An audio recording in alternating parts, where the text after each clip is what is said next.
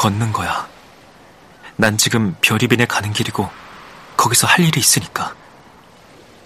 그러고 나면 다시 집으로 돌아가서 오스타와 아기 시그블한테 가는 거야. 그렇게 되면 내가 집으로 다시 돌아가면 우린 손가락에 반지를 낄 거야. 우리가 결혼을 하진 않았지만 적어도 그렇게 보이긴 할 테지. 때문에 바이올린을 팔아 마련한 돈을 여태 남겨두었으니까 그걸로 반지를 살 거야. 그러려고 빼둔 돈이야.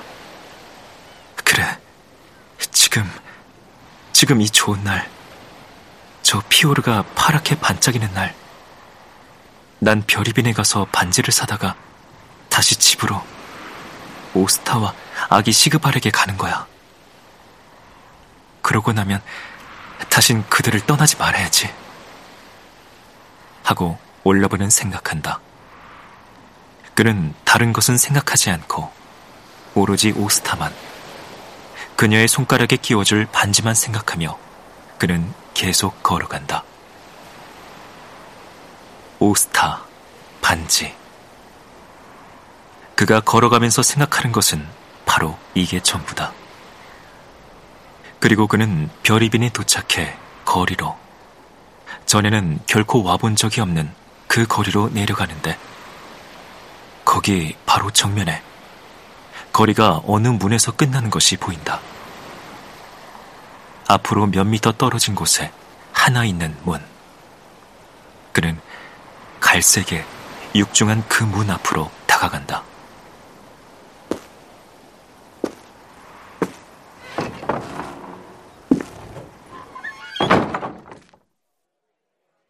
그가 문을 열고 갈색 통나무들이 꼭대기에 서로 겹쳐져 있는 어두운 복도 안으로 들어가자 목소리들이 들려오고, 거의 다 걸었을 무렵 빛이 보이는데 각자 동시에 입으로 떠드는 수많은 목소리들이 들려와 아주 왁자지껄하다.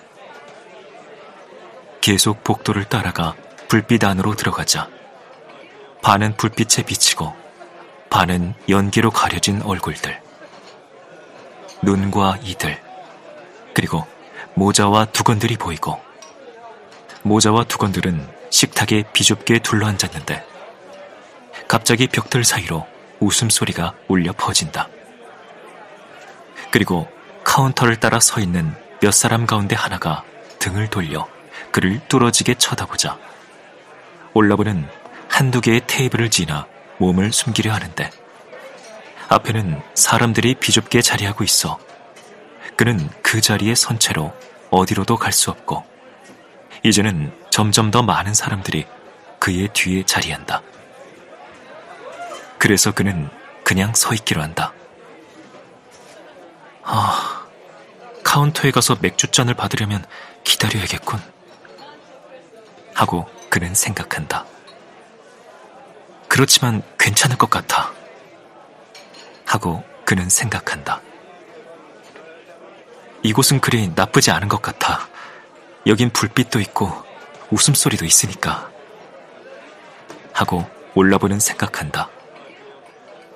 그가 그 자리에 그대로 서 있는데 아무도 그가 그곳에 서 있다는 사실을 알아차리지 못한다. 모든 사람들이 자기 일에 바쁘거나 누군가와 이야기하고 있고 온통 왁자지껄해서 목소리 하나도 분간해서 들을 수 없으며 얼굴도 서로 분간하기 어려운 지경이다. 목소리들은 오로지 하나의 와글거리는 목소리 같고 얼굴은 모두 하나의 얼굴 같다. 그런데 잿빛 두건을 머리에 쓰고 맥주잔을 한 손에 든 누군가가 몸을 돌리는데 올라브가 아침에 바르멘에 있을 때 앞을 걷던 바로 그 사람이다. 지금 그 노인이 다시 저기 있어. 그 노인이 올라브 쪽으로 걸어오더니 올라브의 얼굴을 똑바로 쳐다본다. 어째 자네가 여기 있군. 노인이 말한다. 내가 자네보다 먼저 왔구만. 그랬지? 그가 말한다. 내가 자네보다 길을 더 잘하는 모양이야. 그가 말한다.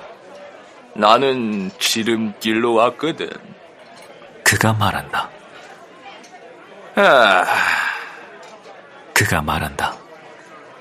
자네는 빨리 걷더군. 그래. 그가 말한다. 그래도 내가 더 빨리 도착했지. 그가 말한다. 난 말이야, 어디서 자네를 발견할지 명백히 알고 있었거든. 그가 말한다. 물론 난 자네가 선술집에 올 거라는 걸 알았지. 보다시피. 그가 말한다. 날 속일 순 없어. 그가 말한다. 그렇게 쉽게 늙은이를 속일 순 없지. 그가 말한다. 자네 같은 사람들을 나는 안다고.